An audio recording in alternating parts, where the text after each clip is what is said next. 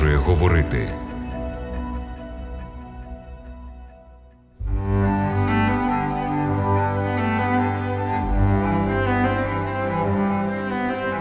Шановні радіослухачі, запрошую вас разом зі мною знайти аргументовану відповідь на запитання, який же день тижня є сьомим днем.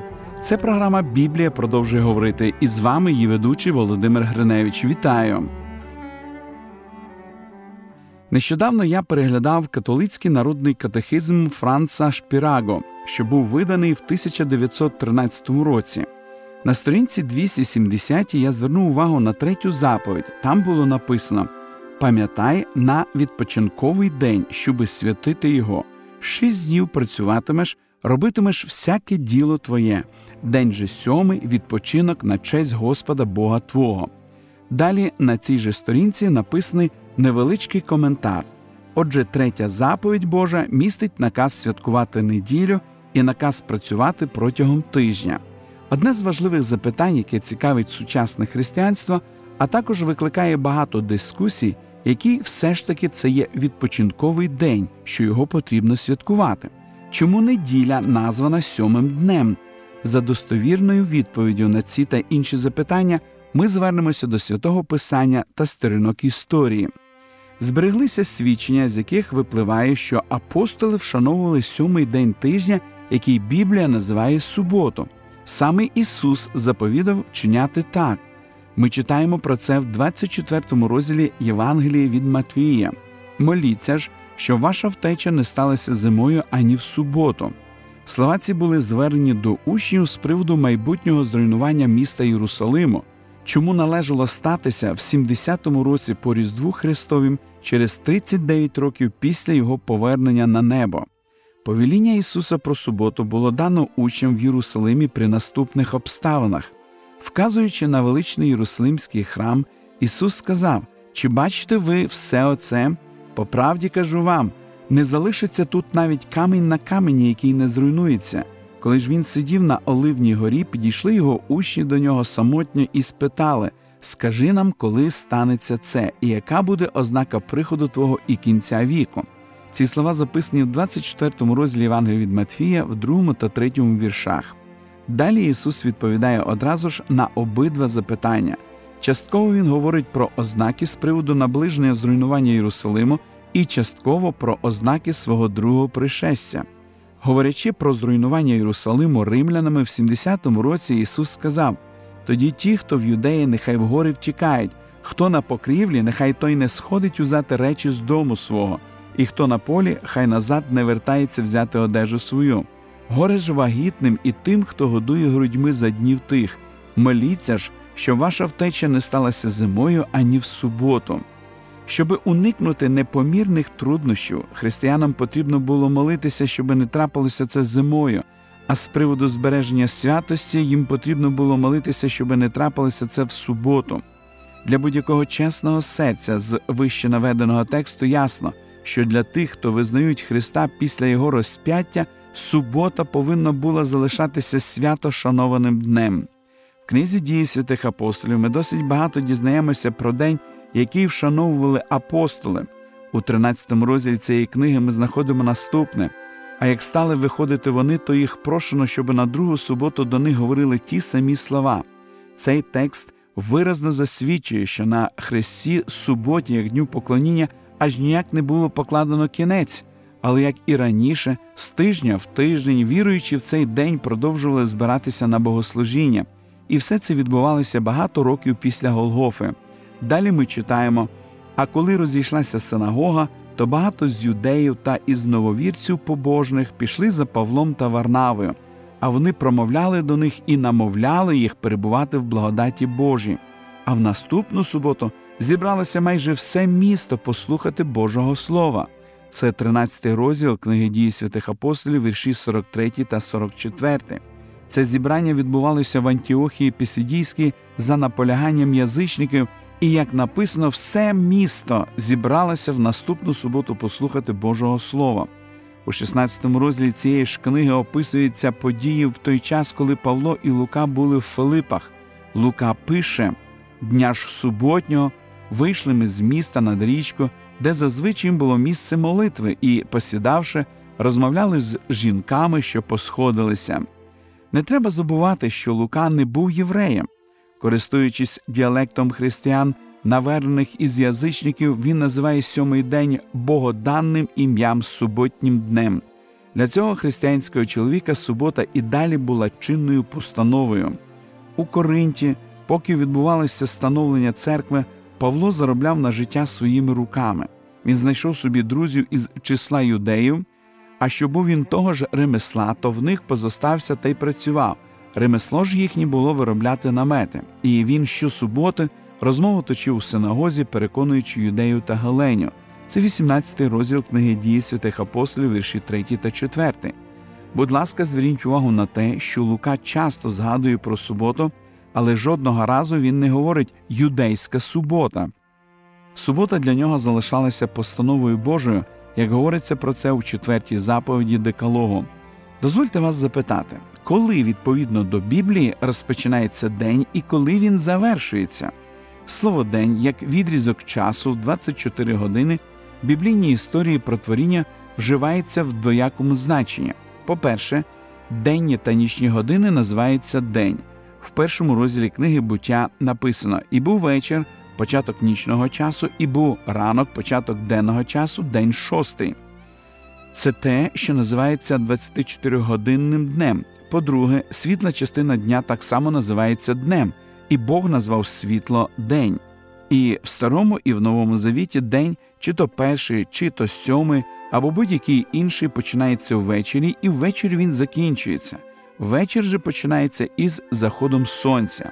Про день очищення Господь сказав: а десятого дня того самого місяця, день очищення, він збори святі будуть для вас, і будете покоряти душі ваші, і принесете огняну жертву для Господа, і жодного заняття не будете робити того самого дня, бо він день очищення, щоби очистити за вас перед лицем Господа Бога вашого.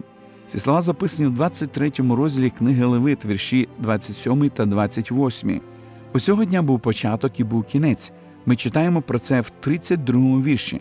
Він субота повного спочинку для вас, і ви будете покоряти душі свої ввечері 9-го дня місяця від вечора аж до вечора будете святкувати вашу суботу. Ізраїльтянам належало відзначити 10-й день сьомого місяця як річну суботу, відпочинок. Цей 10-й день починається з вечора 9-го дня. Аж до самого вечора попередній день вважався дев'ятим. Але як тільки наступав вечір, як тільки з денним світлом завершувався дев'ятий день, починався наступний день десятий. Це варто запам'ятати, подібно до того, як дев'ятий день сьомого місяця ввечері переходить в десятий, так і з вечора першого дня тижня починається вже другий день. Інакше бути не може, тому що перший день закінчується ввечері, і тільки потім настає день другий. Я звертаю на це увагу для того, щоб ми у повноті могли розуміти наступні вірші з Євангелії від Івана, того ж дня, дня першого в тижні, коли вечір настав, а двері, де учні зібралися, були замкнені, бо боялись юдею, з'явився Ісус і став посередині та й промовляє до них Мир вам. Це 20 розділ Євангелія від Івана, 19 вірш.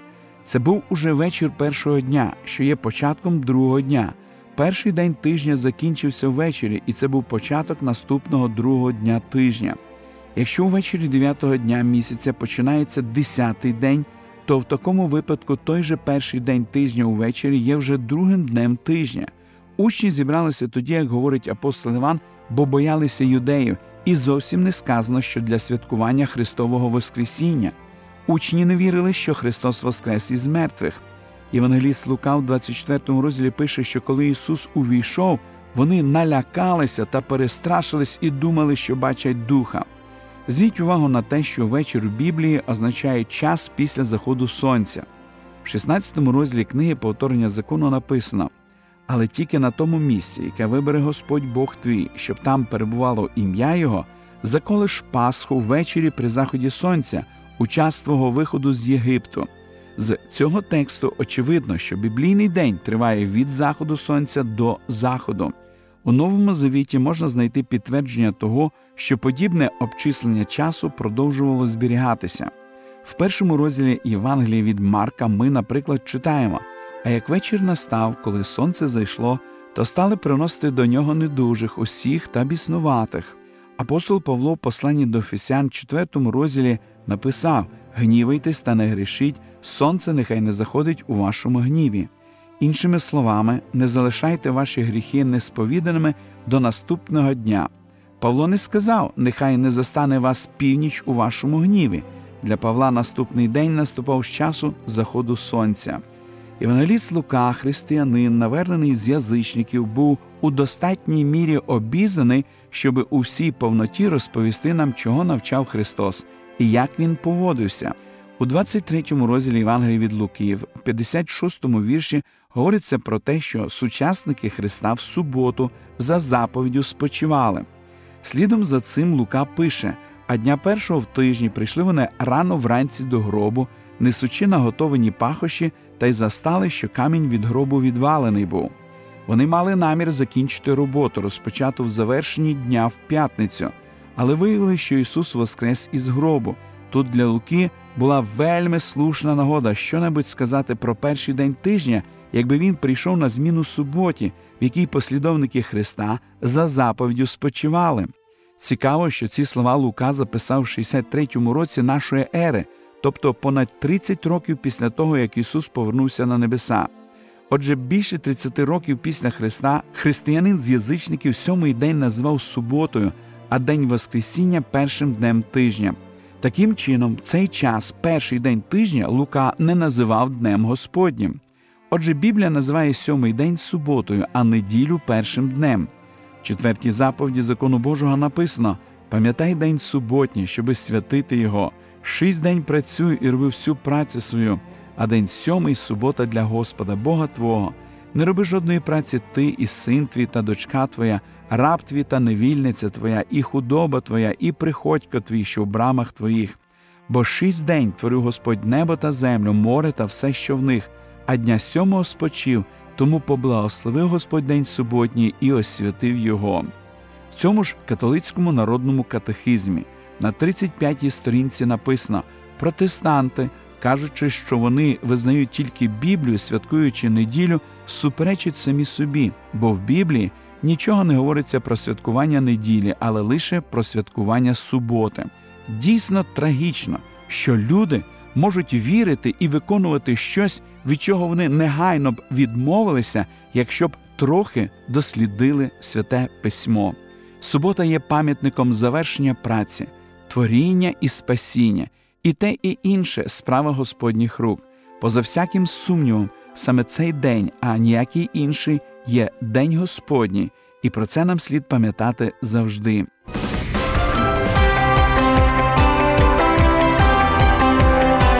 Лише світло, лише добро, лише надія.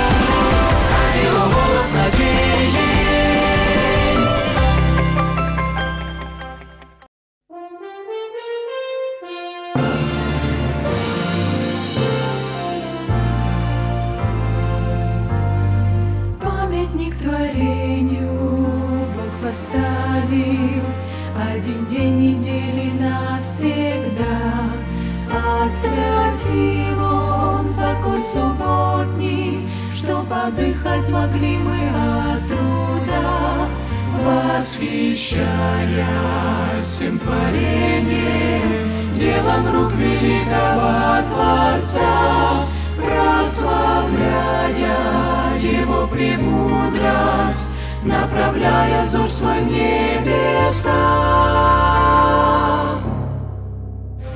Суббота — это чудный день надежды, что как прежде мы все так же дороги Его завета. Радость света нас сближает с Ним лицом к лицу. Суббота — это песни о небесной гармонии вселенной и нетленный гимн хвалы и славы Богу, Сыну и Отцу.